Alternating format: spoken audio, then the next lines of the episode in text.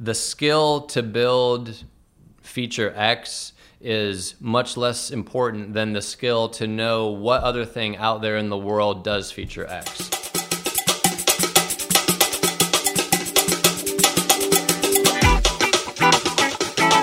Hey there, Powderkeg fans. I'm your host, Matt Hunkler, and this is episode ninety of Powderkeg Igniting Startups, the show for entrepreneurs, leaders, and innovators building remarkable tech companies in areas decidedly outside of Silicon Valley.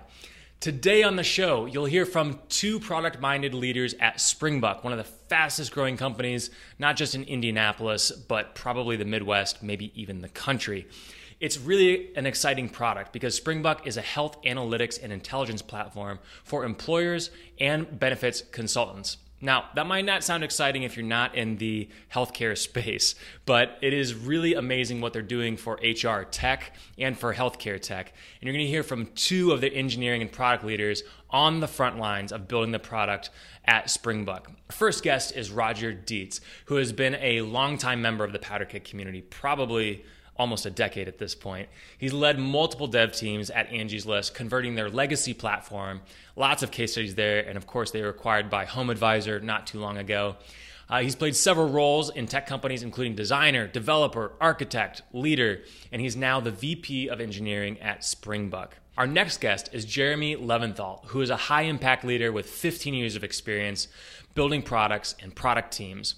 He's launched two high-growth product divisions from scratch and has a strong focus on innovation in healthcare and health tech. Tons of uh, experience in his career working in health systems, academia, consulting, startups. He's now the chief product officer at Springbuk. And quick bonus, they met a few years ago at Powderkeg Pitch Night right here in Indianapolis, where Powderkeg is headquartered, which is always great to hear. Uh, our next event at Powderkeg is actually Thursday, June twentieth at Industry Downtown, where one of the leaders will actually present Springbuk and the latest on their product and kind of what the future looks like. So check that out. If you're not able to be here physically, or if tickets are sold out, which probably they are, uh, you can go to facebook.com slash Powderkeg to check out the live stream. In this podcast episode, you'll learn about the ins and outs of product teams, how product leaders approach the team's organization, what to build, make the best investments in product, and ultimately build the product teams that flourish and grow. Uh, so let's hop right into this conversation about leading product teams with Roger Dietz and Jeremy Leventhal from Springbuk. Hey, thank you both so much for being here. It's uh, good to have you in downtown Indianapolis. I hope you didn't have to travel too far to be here. Uh, where are you guys headquartered and what are you guys building right now? Jeremy, you mind giving us kind of the high level of the what the product is? Uh, sure, yeah. So we're at uh, at the Union Five to Five South Meridian there. Uh, excited to be the first tenant, the anchor tenant That's of awesome. that building. We've uh, started small. We broke down a wall, went to a second room, and now we're busting out uh, from the seams there. So uh, yeah, Springbuk overall, those are companies, uh, health intelligence platform. So we're kind of a digital health solution for employers to reduce costs and improve the health of their most valuable asset, their employees. Yeah. So uh, it's, a, it's a great area to be in, a hot time to be in it, and uh, you know, we have a great team that's surrounding it. Well, I'd love to kind of hear your journey, Jeremy, to being at Springbuk, if you don't mind.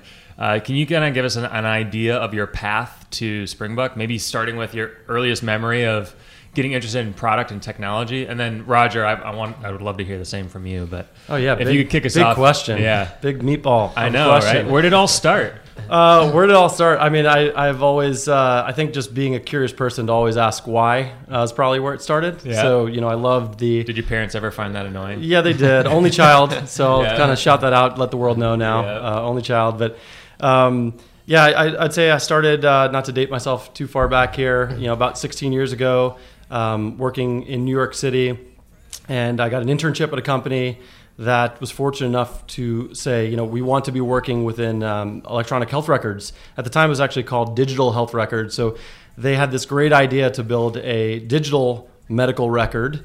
And I got to kind of do a lot of the groundwork research of going to the New York hospitals, New York Presbyterian, Um, and a bunch of different ones down in, in Manhattan there to wow. experiment and, and understand what the problems were. So talking to the head of nursing, talking to the physicians, talking to the pharmacists, uh, physical therapists within the hospital, and saying kind of what are your needs and, and how would you use a digital uh, record, uh, digital health record. And do you, really, do you like that kind of work? Do you like having all those conversations with these different types of people? I mean, at the time I did. I still do. Uh, a little different than it was, you know, then to now. I think now is a little bit more strategic conversations. Those were just the raw grinding it out, figuring out like, what are the problems that um, these people are having with their current siloed systems? I mean, they had hundreds of these within a hospital. Each department had their own different system. So I just got very interested in like, wow, I can I can hear what the problems of these people are. I can bring all this research back. I can kind of uh, put it into themes. I can prioritize it, and then I can make a recommendation for what to do. Yeah. And I think at, at the end of the day, product, that's that's a big part of what product is about. And then you prioritize what it is that you should be doing with all the other things that the business can be doing. What What was one of the biggest lessons you learned in that role? Or- one of the biggest lessons I think I learned, and, and this has stuck with me, is you think about electronic health records as they are today, and you just think about physicians. Right. Um, there are just a cast of mm-hmm. other actors that are around that, and mm-hmm. realizing how much the nurses do, um, and speci- like specifically the nursing world, um, all of the pre-work and then the post-work for the very slim amount of time that the physician comes in. The nurses actually are, are huge users of this kind of thing, which you, mm. you might not think. And the way people have built, unfortunately, to date, uh, these electronic health records is around billing. So they're not really suited for the physician or the nurse or any of these supporting cast of actors. And um, that explains a lot about my doctor's visits. While they're looking at the computer the whole time versus yeah, talking exactly. to you. And exactly. Yeah. So, yeah. That's a big, that's a big lesson. Yeah. And so how did you end up Uh, doing what you're doing now at Springbuk, um, and, and in uh, Indianapolis yeah. from New York City. Indy, uh, so so from New York, transplanted out here after uh, high school, went to college at, at I U Bloomington. Okay. So Hoosier, yeah. Nice. Uh, officially spent half my life out here. Nice. In, in May now, so I'm pretty excited. Awesome. To, so my next eighteen years are out here, milestone, and uh, you know, met a girl and had uh, had a couple kids and. Uh, enjoyed a great life out here. And so that's the that's the personal side, but yeah. the professional side is India is an unbelievable uh, hotspot for digital health. I mean, not just looking at Lilly and the drug companies and Roche, the medical hardware, but the Indiana Health Information Exchange, Regenstrief Institute, uh, the academia around here. I mean, it's really exploded, and yeah. it's continuing to explode. So I got a little wind of that, plus I love the city, and uh, this is a great place to be able to launch a business. I think as we're seeing from all the work, that the great work that you guys are doing and a lot of the publicity and uh, venture capitalists flying out of the uh, out of the mountains and coming over to the flyover states, right? There's yeah. real great stuff that we're doing here.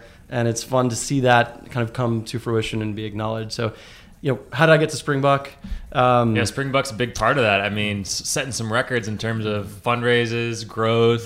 Uh, it's it's a shining example of what's possible here. Yeah, it's it's it's amazing. I mean, it was a risk coming here. I'd say, you know, the the, the two biggest reasons uh, were Rod Reason and Phil Daniels. So our co-founders. Yeah. Um, I mean, they, they they hunted me down, and I was also very interested in what they were doing. But um, you know. They they just sold me on what they were trying to do mm. and the mission. And what was it about it that really, like, you were like, I gotta I gotta make the the leap? Because I, I imagine you weren't working at startups previously, or have you always been? No, so so I kind of had been at a couple startups. My whole career has okay. been been in academia. Okay. It's been in nonprofit. It's been in consulting, um, and it's been generally not bigger companies. I don't yeah. have all the big names behind my resume, so I feel like I do well in general in the smaller to mid-size with, with less shackles to do okay. what you want. So I had a great opportunity to form a product division. InnovateMap previously was running the product division here, and yeah. um, there was about sixteen people. They're and, awesome. We've had them on the podcast before. Yeah, they're yeah. they're a great team, and yeah. we're lucky enough to have Lacey and Christian like on our team. Yeah. You know, who are the you know, co-leaders of that company. Uh, were actually doing the work for us and leading Springbuk. So they produced a great uh, product that we got to. It was a wonderful handoff. Uh, but I really got to uh, make this thing with, with my own hands, and and Rod just said, you know, run free and, and build this thing up. So it started with just me uh, and a few engineers, sixteen people, um, and we. It was just a very enticing opportunity, I think, to to see like I can I can mold this with my own two hands. So they sold me on the vision. I wanted to do it, um, and then you know, sixteen people to one hundred twelve or Roger, where are we? one hundred fifteen, something like that now. That's awesome. Uh, three years been been quite a ride um, yeah. for where we've been to. Well, I'm sure you've learned a lot, so I want to dive into that in a minute. But yeah. first, Roger, uh, I'm very curious about your story because I think you and I met through the community, I don't know, maybe probably eight, ten years eight, ago, eight, nine yeah. years ago, maybe ten years yeah. ago, yeah. So uh, tell me a little bit about how you ended up uh, at Springbuk. Again, First, first memory of technology. Sure, sure. Uh, I want to hear this. Glimmer, right. First memory of glimmer in your eye. Yeah. yeah. Well, I grew up on a, on a dairy farm in northern Indiana. Full and of tech. Exactly, exactly. Busting at the scene. And my first exposure to tech was actually computer camp when I was in fifth grade, and we nice. spent the summer formatting floppy disks for for both Apple, P C, and Commodore. So oh, I, wow. I will, I will. Actual floppy or like the three and a half no, inch? The, no, the yeah, the five and a quarter. Literally yeah. floppy. So I will, I will yeah. shamelessly date myself because I'm, I'm really proud of the, the length of time I've, I've had in this career. Yeah, so you earned your stripes. Right. Yeah. Uh, I um, also, like Jeremy, was was an I U grad, uh, studied business, and then my first job after college was at InstallShield um, near Chicago, nice. and so it was, you know, some old timers might remember the InstallShield Wizard. Installing games on your computer. Oh, yeah. You know, I'm sure some of my highly questionable code is still running on billions of Windows machines around the world. Um, Explains a lot. I feel yeah. safe knowing that, just to be clear. Yeah, yeah. Uh, it makes me nervous. This is why I'm a Mac user. Indeed, indeed. Uh, yeah, so I, after that um, time at InstallShield, I moved to Indy circa two thousand four uh, to kind of get closer to family. And coming, coming from Chicago to Indy around two thousand four, kind of my first experience yeah. in the tech world was like, oh my, what have I done? um, but it has been so awesome to see this community get together and rise up, and all of the great stuff that's happened here in the past, you know, fifteen years or so has really made it so great. And for me personally, I just feel so proud to be part of building this thing as well as reaping its benefits. It's it's it's a community unlike any I've seen. So I feel super lucky uh, to to get to ride the wave too. It's been fun. Yeah. So tell me a little bit about how you broke into tech here in Indy. Yeah, so my first job was at a medical device uh, sales automation company called NoInk, which was, which was a Rose-Hulman venture, uh, way ahead of its time because we were doing mobile development before the iPhone and, and that sort of thing. Yeah, um, Robert also, Harris has been on the podcast. Yep, here absolutely, yeah. Today. Robert and I go way back. Um, he was one of the first people I worked with. That's awesome. So I was there a while and then moved on to uh, Double Take, which is now Carbonite. And so I, I had a little bit of sales experience, like like sales software experience at NoInk. Double Take is a pure B two B, you know, kind of desktop software, you know, server software platform. Yep. Um, I was there a while and then moved on to Angie's List. And that was my first B two C, kind of large scale web experience. Um, and while I was there, that was a time that Angie's List really needed to grow explosively and get off of its monolithic architecture. And so me and a, and a handful of folks were kind of the leaders of the platform trans, transformation, which was a multi-year, multi-million dollar thing that is probably going to be the subject of case studies for, for years to come. And there were... How, how did you find those opportunities? You know, as you kind of went from NoInk to Double Take to Angie's List, what was kind of the, were, were there any common threads for how you were finding that next venture? Yeah, I was always just looking for the next awesome project. Yeah. I, I really got the drug in me, InstallShield, where we were building brand new stuff, and then NoInk was a brand new thing, and, and Double Take had really taken off at the time I joined, and then Angie's List was really on the cusp of taking off. So I just was always looking for a great company that I believed in and one that had a great trajectory in front of it, and, and being able to, to join at a time when they were getting ready to go was really exciting to me. Try to find that moment right before ignition when it like really blows up into something mm-hmm. big. Yep. That's smart. What were some of the biggest lessons you learned in those early mm-hmm. ventures, good, bad, or ugly? Um, really, I think the most important thing is is learning what what feels right when things are working well and how to kind of tell when things aren't. Yeah, yeah. And that's something that you can really only learn with, with hard knocks um, because every company's technology is different. Every company's team is different, but learning to listen to that spidey sense of, ah, this is going off the rails, or you know what, this is really crushing it. We need to double down here. Like that was what I took away from those places. Anything that people can do to develop that spidey sense without massive failures or massive projects, maybe not always failures. Sure, but, sure. Um, any thoughts on that, on how you could develop some of that sixth sense? Yeah, well, I think I think number one, trust your own gut. Like if like if it feels good, it's probably working pretty well. And then number two, but even more importantly, trust the what your people are telling you. So just talk to the team, talk to the people involved, talk to the other groups and other departments that are interfacing with those people. Like, if you're hearing good things and if people have smiles on their faces, like, that's a really good sign. And if, and if people are doing a lot of complaining, or if people are, are seeming anxious, like, well, probably something's not working. Yeah, absolutely. And and so, Jeremy, tell me, uh, do you remember when you first met Roger?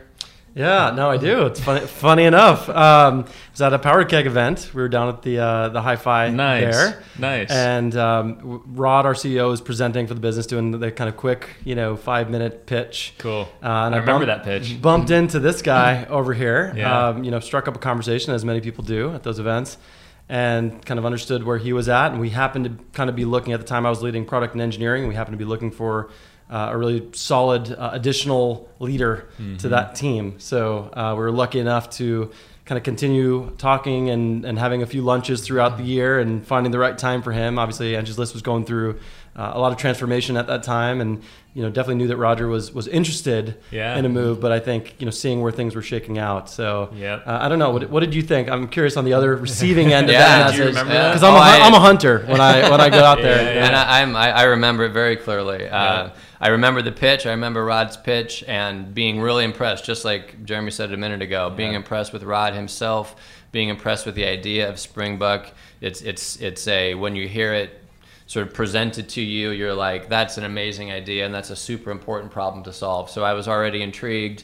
And then I also got to meet another very intriguing person in, in Jeremy, who... Um, anyone who knows Jeremy knows that he doesn't do a soft sell. He goes straight to the straight to the hard sell.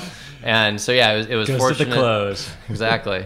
It was fortunate to keep the conversation going for a while, and, and yeah, just the, the timing needed to needed to work out, and and then eventually it, it did, and it's been great. I, I'm really happy to hear that, and I'm glad you guys stayed in touch. I, I know it's just as easy to let things kind of fizzle out and lose touch with people. Sounds like you were pretty intentional about that, Jeremy. Was there sort of, did you have like a master plan, or was it kind of, um, yeah, tell me a little bit about how you stayed in touch through the hire, because I think a lot of people, whether you're a professional and, and m- looking to make a move, like understanding that relationship, or you're an employer mm-hmm. and understanding how you build that talent pipeline, I think just understanding a little bit more of that relationship is could be helpful.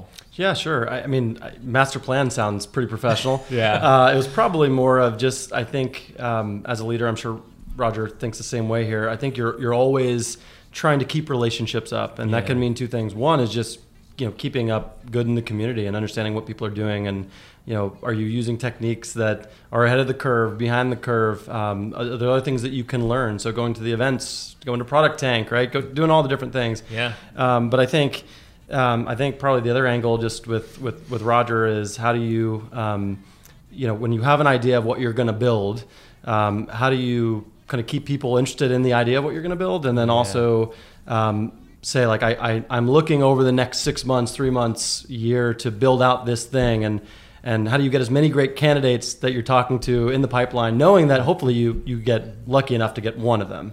Right. So that's, we really just kind of kept in touch, um, through some lunches and phone calls, and I tried to keep him abreast of what was going on in the business. So he said that he heard the initial sell from Rod.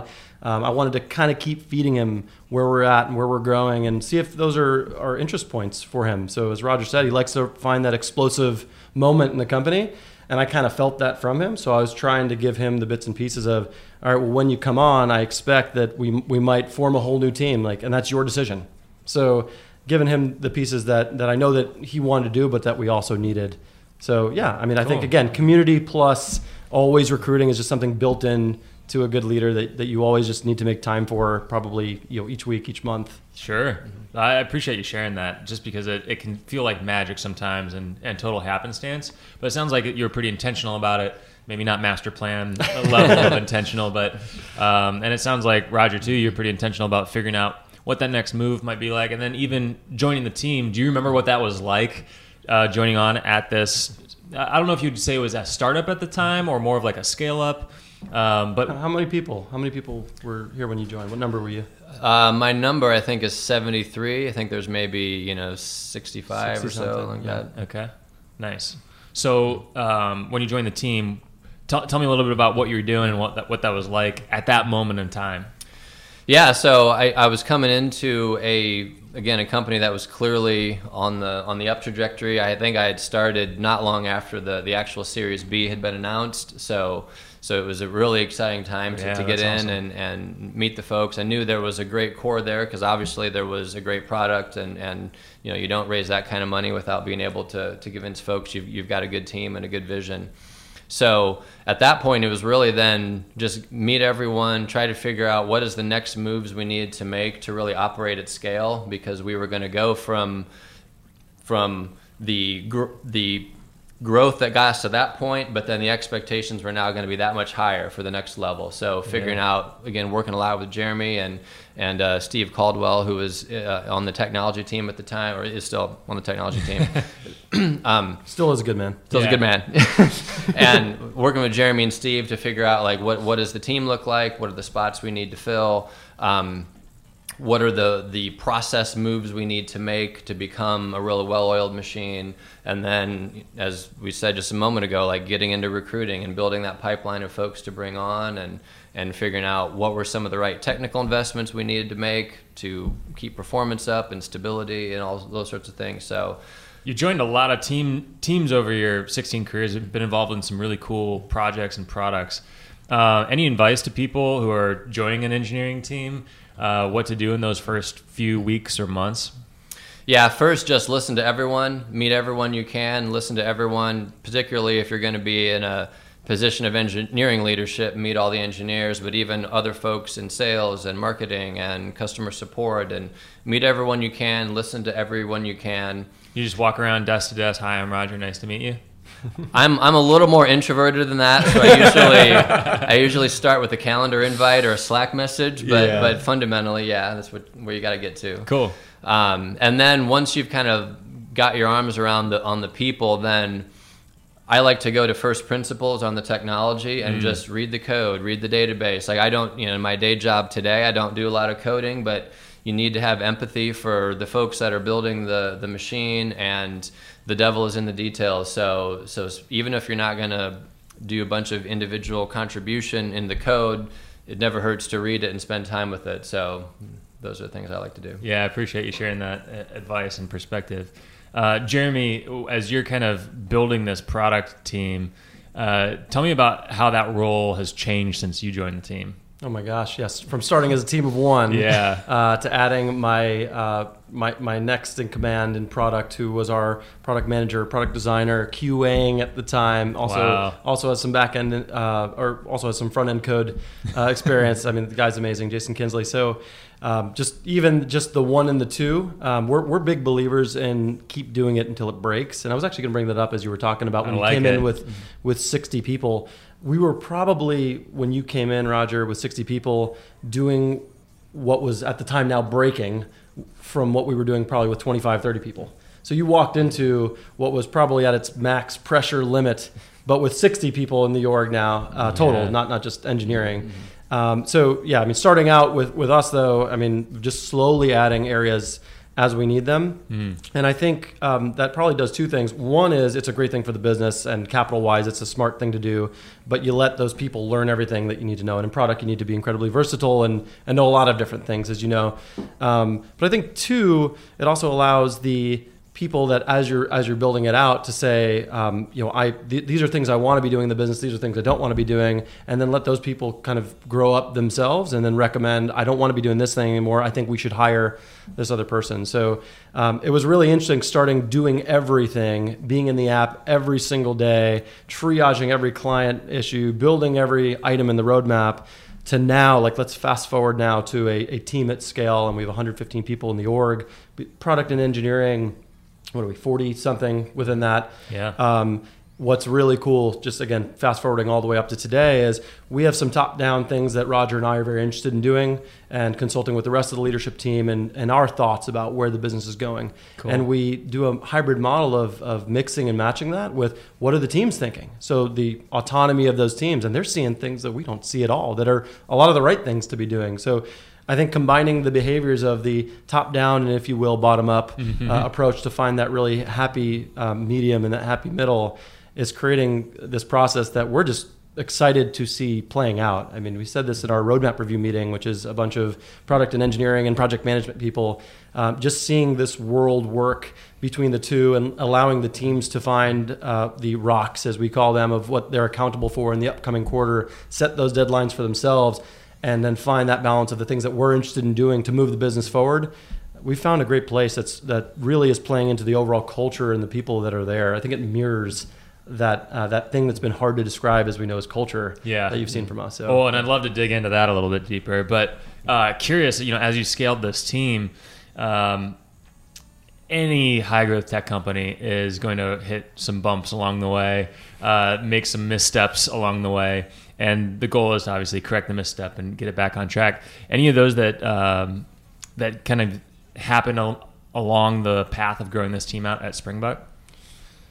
Yeah, I, I think I'd love, I'd love to hear. Either, yeah, yeah, I'd love to hear your thoughts too, Roger. I mean, I think, and I mentioned a little bit of this even uh, in a meeting this morning, but I think as you get to each level, you're trying new things out and you're doing the best you can with the information that you have. So totally. You see uh, expanding of the org, you see contracting of the org, and I don't mean like letting people go. I just mean in terms of reorganization. Yeah. Um, and I think reorgs are tough mm-hmm. across the board. I mean, mm-hmm. you look at Glassdoor, people are like, the leadership doesn't know what they're doing in various companies. And mm-hmm. a lot of that's just attributed to growing pains. There's certain people that are built for them, certain people that are not built for them. So right. we try to, number one, hire leaders that can go through it and handle the growing pains and, and put on that proud, great face on the other side. But we also need to hire the individual um, workers of the company that, that are doing the work to be able to handle those growing pains as well. And sure. and they have questions, and we're in an open and transparent culture. So I think build it, you know, build Ford tough for the for the, for the slogan of people as as they continue to come in. They're not a sponsor, but right. they, yeah. we'll give you that one. Not for a sponsor Ford. Today. Yeah. I'm a car guy. Sorry, but nice. I think as long as you hire that pedigree of people yeah. and you, you get used to those behaviors, I think that that's what's what's made us as strong as we are. What do you think, Roger? Yeah, I think the main lessons learned,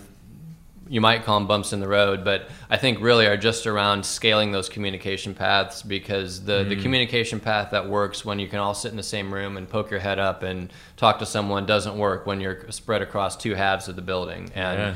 and so finding a way to encourage the transparency, encourage the the free exchange of information, but also just being efficient about it. And and once you get to the point where you're spread across two halves of the building, not everybody can be in all the same room at the same time. And so the decision-making process kind of changes. And, and so I think just working through those, and again, it's been, you know, um, at the Springbuk team lead level and leadership level, we've got a great attitude to, to work together and, and figure that out. So um, that, that's been part of the, the journey. I feel, I feel like one last one now, and this is probably an interesting topic, could be its own little podcast. Um, making the really tough decisions about what you build in the near term versus uh, paying that kind of longer term debt, and, and when to make those decisions.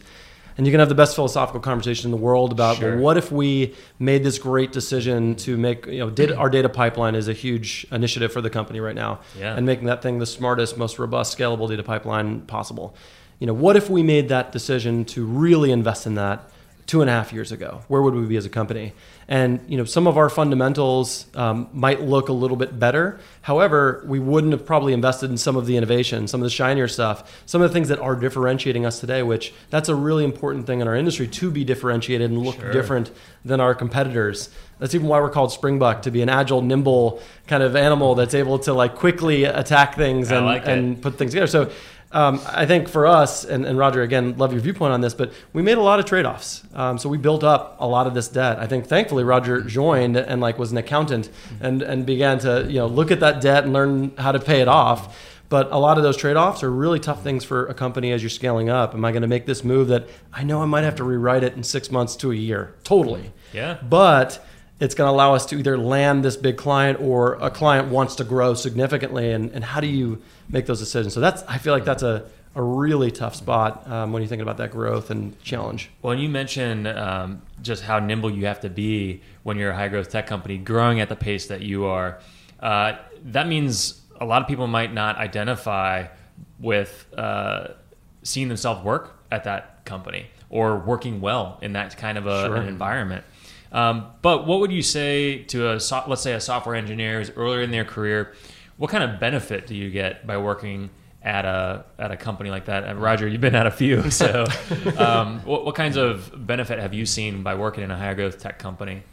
Yeah, I think the biggest benefit is you just get to, you get exposure to all different aspects of the business and aspects of the process that you might not if you were joining a large operation that already has an opinion about how they work. Yeah. And so when you're in on the, the, maybe not the ground floor or an early floor of a company like that, you either intentionally are able to shape or you are unintentionally soaking up all of the tools you need to be able to shape it. And yeah. and so that that's a that's I think a blessing for any new engineer to, to join a place where the processes are being built, the decisions about the technology are being made, the priority decisions about the product are being made, because you're seeing all that, and that knowledge just pays off big time throughout the rest of your career. But yeah. also when the processes are built, the opportunity for our team to say, this isn't working, or we could be doing this better. And throughout, I think, Springbuk's history, I think that's where we've seen people flourish and yeah. grow. Um,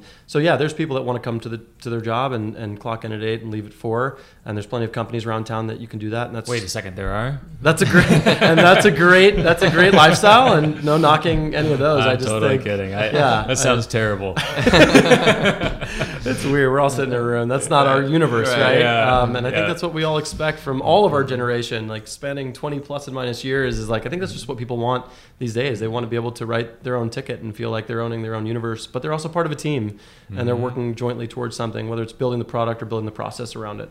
Well, it seems like the role of software engineer is changing so quickly. What are some of the ways that you're seeing that role change as the industry changes, as technology continues to uh, change at a faster and faster pace? Yeah, for me, the biggest thing is that the the skill to build feature X is much less important than the skill to know what other thing out there in the world does feature X. Mm. Because even ten or fifteen years ago, there weren't so many services, there weren't so many gems, there weren't so many things. And so everybody built their own logging and everybody built their own payment gateway and everybody built their own whatever. And now like there's no need to do that because there's so many services available. Yeah. And so being a smart engineer and a smart technologist to know, hey, this is core to our product. We should build that, that not core to our product. We need to find something that can help out. And that's always been true to some extent, but like right now it, it's more true than Never ever. True, right? Um, Yeah, that's a good insight. Anything to add there? You know, I think there's a lot of different models uh, in town. I mean, Salesforce went to a uh, the the S D M, software development managers, or the Scrum Masters model. Yeah, uh, I think there's cases in different companies based off of different skill sets and the type of work you're doing to say, you know, well, the engineers should also be doing X, Y, Z. I mean, for us, what it means is let's let the engineers focus as hardcore as they can on the work and support them with the best cast of people that built that product. So the additional thing for me on the engineer side, I think is, is number one, being able to use that supporting cast and that support mm. system, but also being what, able what's to- What's that supporting cast look like? Oh, so it's it's your it's your project manager, which is our Scrum Master, um, it's your product designer, and it's your product manager. Today. Yeah. Uh, we also have a product marketing manager. So the more that we create these hybrid teams and really everyone is chipping in on everything from idea, design creation, scoping and size, Q A, we see that pitch in and then we see the best quality products with the least errors. Yeah. What's it like working uh, in product and engineering at Springbuk? Like, are you shipping new code every month? Uh, what? How often are you guys all getting together in the same room? How are you guys communicating? Can you give me kind of a snapshot of, of what that... I know there's not a typical day, but... Yeah, well, um, we've got a really strong thing going here, and I, I will I will brag on the team and our process all day, so that's sure. that's a question I'm I'm pleased to answer. uh, we have basically five delivery teams. We work in two-week sprints. They're all on the same schedule, so we do get everyone together at the end of a sprint to do a department-wide demo, show off what we did, talk about what's next. It's it's a great, it's, it's my favorite meeting of, of a two-week period to, to see all the great work that's going out there. Nice. Um, and, you know, to answer your question about shipping, we ship to production probably five, maybe ten times a day. So we, as soon as the build is green, as soon as it's gotten a couple code reviews and a Q A sign off, it goes when it's ready. And of course, that's for lar- awesome. for larger things, you know, the, the product team controls when we launch that with feature flags and all that. But in terms of getting code out the door, being able to take risks and recover quickly, I mean, we're, we're shipping, you know, hundreds of times in a sprint. That's great. Anything to add? Uh, Yeah, I mean, I just I think even zooming out a little bit farther, that's that's the execution, that's delivery, which yeah. we we just are all so proud, and it's exciting just to see that that work. And again, big testament to the team for that. Totally. I think zooming out um, to some of the process we've built around how do we uh, intake ideas through all of the various sources, how do we prioritize those ideas, how do we bring it to the joint prod tech team to discuss, as we talked about earlier when we do kind of our roadmap reviews.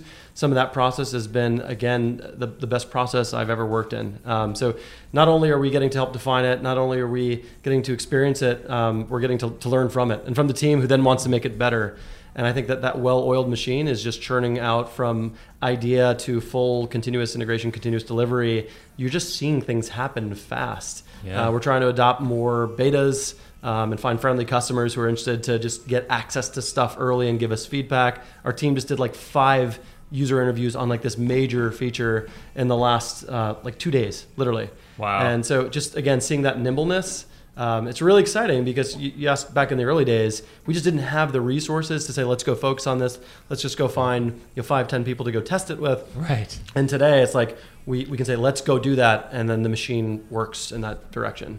Do you still feel like you're moving like a startup in terms of uh, using lean startup process? And- oh yeah, oh oh yeah. I mean, I startup it's such a it's, a it's such a hard word, and sometimes it's used just to attract people. I mean, sure. we're we're in full scale up mode. Yep. Um, I think the startup culture mentality, which I'll just say is like a good people mentality, really. Yeah. Um, I think that that is just working well, and it works across the board. I mean, everyone, if you're if you're in sales, you might get frustrated with some things. Like, for example, we don't we don't put stuff in demo that um, isn't isn't ready. Yeah. Our demo, actually, we we, we launch, so it goes Q A, and then it hits um, production. After it's in production, we'll put it into demo. Okay. So you can imagine sales being like, well, where's my stuff? I need to sell six months ahead. And we've created a culture by with uh, by which we do sort of fuzzy roadmaps. We share things that we have high levels of certainty with with our clients. Roger and I are very, very tight on we're about to share something that might be coming up in a quarter. What's our, our probability of it getting something out there that we can get in people's hands so mm-hmm. that we uh, can do what we say we're going to do.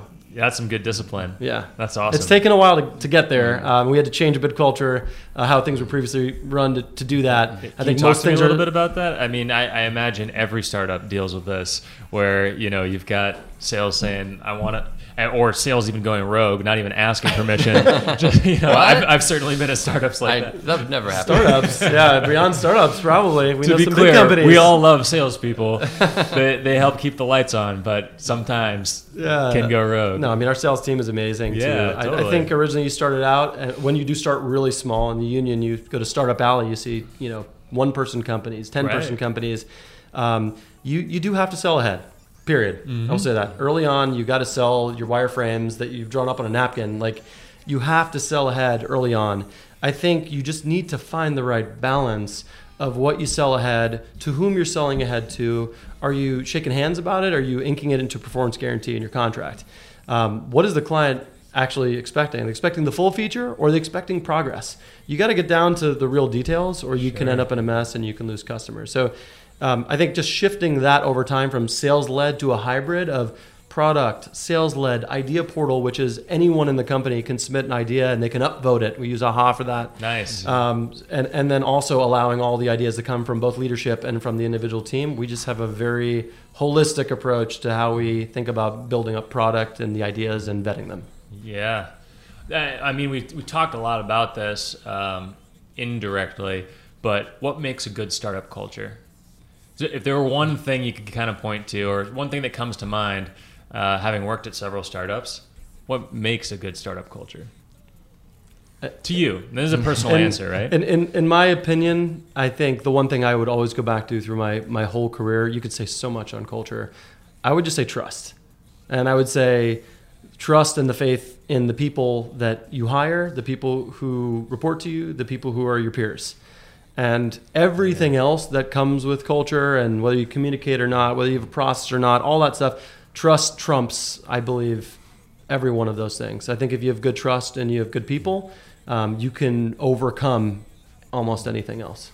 Yeah, and as a very closely related item to that, I would say the the transparency and the ability to people have for people to have a voice in, in whatever the thing is, right? And I think to me that's the big differentiator from when you think of like mega corp, where everything rolls downhill and everything's defined, and you know, no one no one really feels like they can affect change in that kind of organization, to a startup where everyone is affecting change all the time, and hopefully hopefully right, and hopefully for the best, and and you're you're transparent with with the folks on the team doing that, and you know, you're you're trusting one another. You know, to me, having a an environment where everyone is encouraged and coached to affect change, like that's what makes a great startup culture. I, I really like those. Both good answers. Mm-hmm. And has Springbuk written down its core values? Mm-hmm. Do you guys have a favorite core value? they're they're One, written in all two, of our rooms. Oh man, uh, for, I, I guess for for me, r- raise the bar I think is the coolest one that yeah. we have. I don't know if Roger, you were gonna say like a different one. Yeah, I, well, I, I was gonna go with win together, so it's a good it's, it's a good yeah. uh, tag team effort here. Um, yeah, yeah I, I think just the spirit of we we work with each other both within engineering, within product and engineering, with product engineering and sales and marketing and finance and everything. And we, we really do take that win together attitude seriously. I love that. I like raise the bar too. Yeah, raise the bar is just such a cool one. The team sort of took out some of the generic stuff, and, and someone I think said that term one day, and maybe they read it in an article somewhere. Yeah. But just in everything that we do, not even in just the work that you're doing, but when you're thinking about building a new process, uh, when you're thinking about speaking somewhere, like our other one is never settle, which is about growth, internal growth. How do I challenge myself? I think it all still comes back to though, how are you raising the bar? How are you raising the bar professionally? How are you raising the bar personally? Um, for everything that you do as the person that you show up to work with. I like that a lot. Um, let's talk a little bit about uh, career, uh, finding a career in engineering, in product, um, and, and managing that career. Because, uh, well, I'll start with you, Roger, because you've you've had a very interesting career of, of, with a lot of companies I'm very familiar with. Um, you know, a lot of engineers. Um, I don't want to generalize. Really any role. A lot of people just put their head down and they're not really paying attention to what else is going on in the community, what else is going on in their industry. They're they're doing their job there the best they can, but aren't necessarily don't necessarily have their peripherals open. It seems like just based on, you know, the fact that I've seen you active in the community for the last ten years, um, that that you haven't been the, that just only put your head down and keep blinders on. It seems like you kind of are, are keeping your eye on the horizon at all times. Sure, yeah. Well, just for me personally, the the most important thing is is finding mentors and finding folks that can kind of take you to that next level. Yeah. And I know that's advice that, that you hear often, but that doesn't make it any less true. And so for me, at every job I've had, every role I've had, I've had someone who really was mentoring me and pulling me along to things. And sometimes that was intentional, like within the company, and sometimes it was accidental. And so getting out there, meeting folks, being engaged in the community, you know, I, I, I myself consider myself introverted, and that's not unique among engineers. And so sometimes that maybe doesn't come naturally, but, but just being out there to give yourself the chance to meet folks and run into people that could become a mentor or provide some mm-hmm. kind of help down the line. Like, I think that's the single best thing you can do. Well, you mentioned being an engineer at events. Uh, how should you network at events? What are some of the lessons you've learned? Uh, don't be afraid to say hi. Don't be afraid to, to brag about yourself. Um, don't be afraid to, you know, listen to listen to somebody when they give you the hard sell if they if they come up after the after the event. Um, you know, it's it's uh, it, it's it's tempting sometimes maybe just to kind of like hang out with the folks that you know, but but you know, um, don't be afraid to just have a conversation. Is there a right way to brag about yourself? Um, I personally, you know, feel like it's uh, it's a good look to um, be confident but not cocky, and so there's no, there's nothing wrong with, with confidently explaining things you've done in your career or things that you're proud of. Like, you know, when I'm hiring folks, I, I really love it when a candidate is confidently being proud of something they've built, right? Most yeah. people become engineers because they love building stuff, and you should absolutely be proud of that. And there's and there's no you know there's no shame in in speaking up and telling someone how proud you are about something you're part of or something you built. You know, you know what I love conversely though too. I also love um, no, knowing when you built something that was was not good. Yes, um, and and hearing the humble, honest truth. Yes, that's yeah, that's that that, that, that yeah. Uh, that's great interview question too, just to yeah, use like right. really test somebody out there, and if they're like, oh, you know, I, I don't think I ever have uh, participate in anything that was was poor. I mean, come on. I mean, right. you, you have to know that one thing. That's probably where you learn your most lessons. So, absolutely. Um, yeah, I would I would probably just double down on the mentor thing. I've I've been very fortunate as well to have great mentors that have helped guide me. But I think the other thing I would add, and for those that know me, they'll they'll probably laugh, but I've I've written a lot of my own job descriptions throughout my whole career. So I've always continued mm. to find um, an area in the business and and say it's a, it's it's a niche or it's a new area that that hasn't been formed, and how do I like write up what this thing is? There's a real need. I'm, I just I've always had a business mind on my shoulders, but I've been like a tech geek on the side and then a product nerd, like the holy trinity mix there of whatever you want to call it. But um, you got it. Yeah, sure. I got it for sure. So I think I would just my encouragement would be. Um, you know, people in product come from so many different backgrounds. You know, you might have some tech background. Um, you might be an industry expert in something and you come in. You might be in a philosopher. I mean, there's all sorts of different places people come from, but um, look, look at what the organization is trying to do and find the right roles. And I think there is no one-size-fits-all product role. It's just a hard thing to do. So what is the company trying to do and where can you best serve it and, and fit into it? It might be more tech. It might be more subject matter expert. It might be more design-based. It might be more project management-based. But um, come in there and don't be afraid to say, this is where I think the organization needs help and I want to do it. Yeah. Looking at specifically how, how can you help the opportunity that the organization has, not necessarily this is the work I want to do. What is the the problem with the business? Yeah, exactly. That's, right? That's the important. Learn the business. A great product manager knows beyond even their product. How does their product solve a need for their users or customers, the business? Yeah. Um, not just the narrow-minded. You won't be a great product manager if you're just focused on your one area. Oh, that's a good tidbit. You both mentioned mentors. Is there one mentor or uh, one mentor moment when maybe the right mentor kind of came by and, and gave you some good advice that you can think of? Uh, I mean, there, there, there's plenty. I'm, I'm trying to, I'm trying to think of the. Hard to choose. I'll, I'll, right, I'll, I'll take one while you're thinking. Okay, I'll let you marinate because one, one yeah. came up to me, and this cool. is this is one of my funniest mentor stories. So, um, one of my first mentors, who was lucky enough to be a physician and an informaticist. So what was their name? Uh, Doctor Doug Martin. So he was, yeah. uh, he was an informatics guy as well, but also a family physician. And then he literally wrote the code that created like the uh, Veterans Administration's electronic medical record. So the guy wow. is off the charts, amazing. Um, I think literally my third week in, you know, he plucked me out of the informatics program and doing great stuff within there. And I was like, this guy's so amazing. He, uh, he said, we're, uh, we're going to fire somebody and I want you to come in with me. And I said, why, why would I want to be in there? Why would I want to do that? Uh, and he goes, cause you're going to be having to do this when you, when you, uh, grow up in this area, when you get more experience. So wow. while it was a horrible traumatic experience to do, Um, you're going to have to describe that for me. The, the learn. Well, we can't get too detailed about who, who it was and where. Fair enough. Uh, fair while, enough. While it was a while it was a horrible experience to actually like physically think about somebody losing their job, and, sure, and that's never sure. a fun thing. It is no. part of life. It's part of what we do. Um, but I think you learn that it is a privilege to be where you are and and, and be able to be working somewhere, wherever that place might be, and um, know that for all the good times, there's the hard times. So you always need to just understand to keep yourself level and keep yourself humble. Um, that, that I feel like that experience just gave me like fifteen experiences um, in and of itself from it. That's so, a great example. Yeah. Did you think of one, Roger?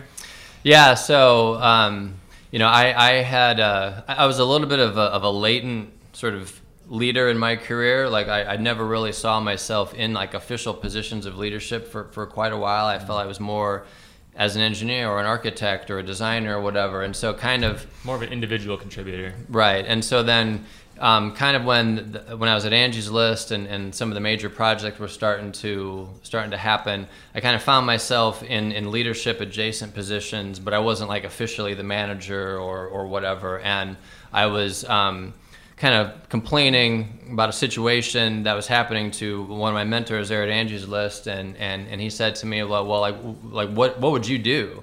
And I said, well, this is what we should do. He's like, well, then you just tell those people what to do.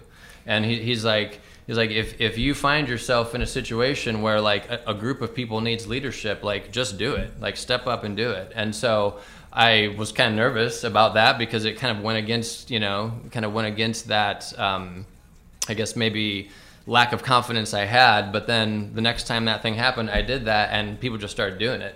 And I was like, this is amazing. Yeah. so, so so I'm so curious. And, and I feel like now this is, now that you said that, that sparked in me. I feel yeah. like as mentors, Roger and I, for others in a variety of capacities, one of the things that, that I do, and I'm sure you do this all the time as well, is when a situation presents itself, I actually ask that same question. Well, what would you do about it?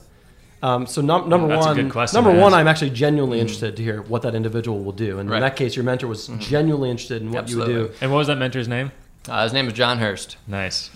Good yeah. shout out. Props. Yeah, yeah. I, li I like how you give the plugs there you for everybody. The I know. Sorry, I I got to tell Doug I, Martin now. I, I, I, I got to tell him to listen to this podcast. Ex this is how we grow our audience base. One, one, one mentor at a time. All right. right? No, but then it also gives uh, that person an opportunity to like grow in and of himself. So that was the second part of, yeah. of what I was saying. So just Absolutely. that's a really cool, cool thing. I think we just do automatically, mechanically. We don't think about very much. But well, for those that don't do it yet, now's now's a chance to give it a try. Uh, before we close, um, Jeremy, you mentioned some of the awesome things happening here in Indianapolis. Uh, Roger, I know you spent a lot of your career uh, and most of your tech career here in Indianapolis. Um, what are some of the things you've seen change, and what are you most excited about right now in the indie tech community? Well, to me, the biggest change is just that the sheer quantity of opportunities. So when I got here in two thousand four, you had Interactive Intelligence, you had Um, Exact Target, you had Angie's List just kind of barely, and there was a very small number of, of larger players in town, and that was pretty much it. And now, like with, we, we still have a lot of those great big companies here. We've got the scale-ups, we've got all the new stuff coming out of High Alpha and G Beta, and so just the sheer quantity of opportunity has, has really been awesome. It's a good time to jump in. Cool. Any, uh, any advice for someone in the tech community before we hop off here? Literally could be a, any professional at any level, but uh, one, one, maybe one piece of advice that has served you well. I mean, I, I feel like just get out in the community, and yeah. you know, I'm going to eat my own words here. I, I have not been as great as Roger in the community. I've just been really focused on my teams and my companies. And uh, one goal of mine uh, just prior to coming to Springbuk was just to get out there and meet more people and try to get Um, to all the various events. So obviously, you know, certainly going to things like Powderkeg and all the different meetups. I mentioned Product Tank earlier. So many good ones. Um, yeah, I mean, I'm, I'm learning from my team, even about all the other ones that are expanding. And there, there seems to be all new burgeoning ones from time to time. Totally. But, but product, I mean, product really has evolved so much. Uh, if you even look at the last three years, let alone the last five years or, or, or fifteen years, I just don't even know that it was accepted. So I think product managers specifically, my advice is, you know, number one, just read as much as you can. Find the best articles everywhere. Try to attend some of the great conferences that exist out there, um, and then try to find in the community your peers and, and understand what they're doing and how they're doing it. Um, meet them for coffees in the morning. Meet them for beers in the afternoon. Um, and, and the more that you can do that, I think the more that you, you get accustomed into your own skin and say, yeah, I, I feel like what we are doing is, is, is good, right? And it's kind of double check. Yeah, absolutely. Yeah, and part and parcel of that, I would say just ask questions. So um, a lot of companies are going through the same challenges. There are a lot of companies are going having the same technical questions. Even if two engineers are meeting up and just sharing stories about how'd you build this, or, or what kind of problems are you having with this, just ask questions, and, and that'll get a conversation going. I love that. I love that. Thank you. I could ask you questions all day, but uh, that's our time for the show. Thank you both for sharing your stories and being a part of this awesome community. Thanks for having us. Thank I you. I really appreciate it.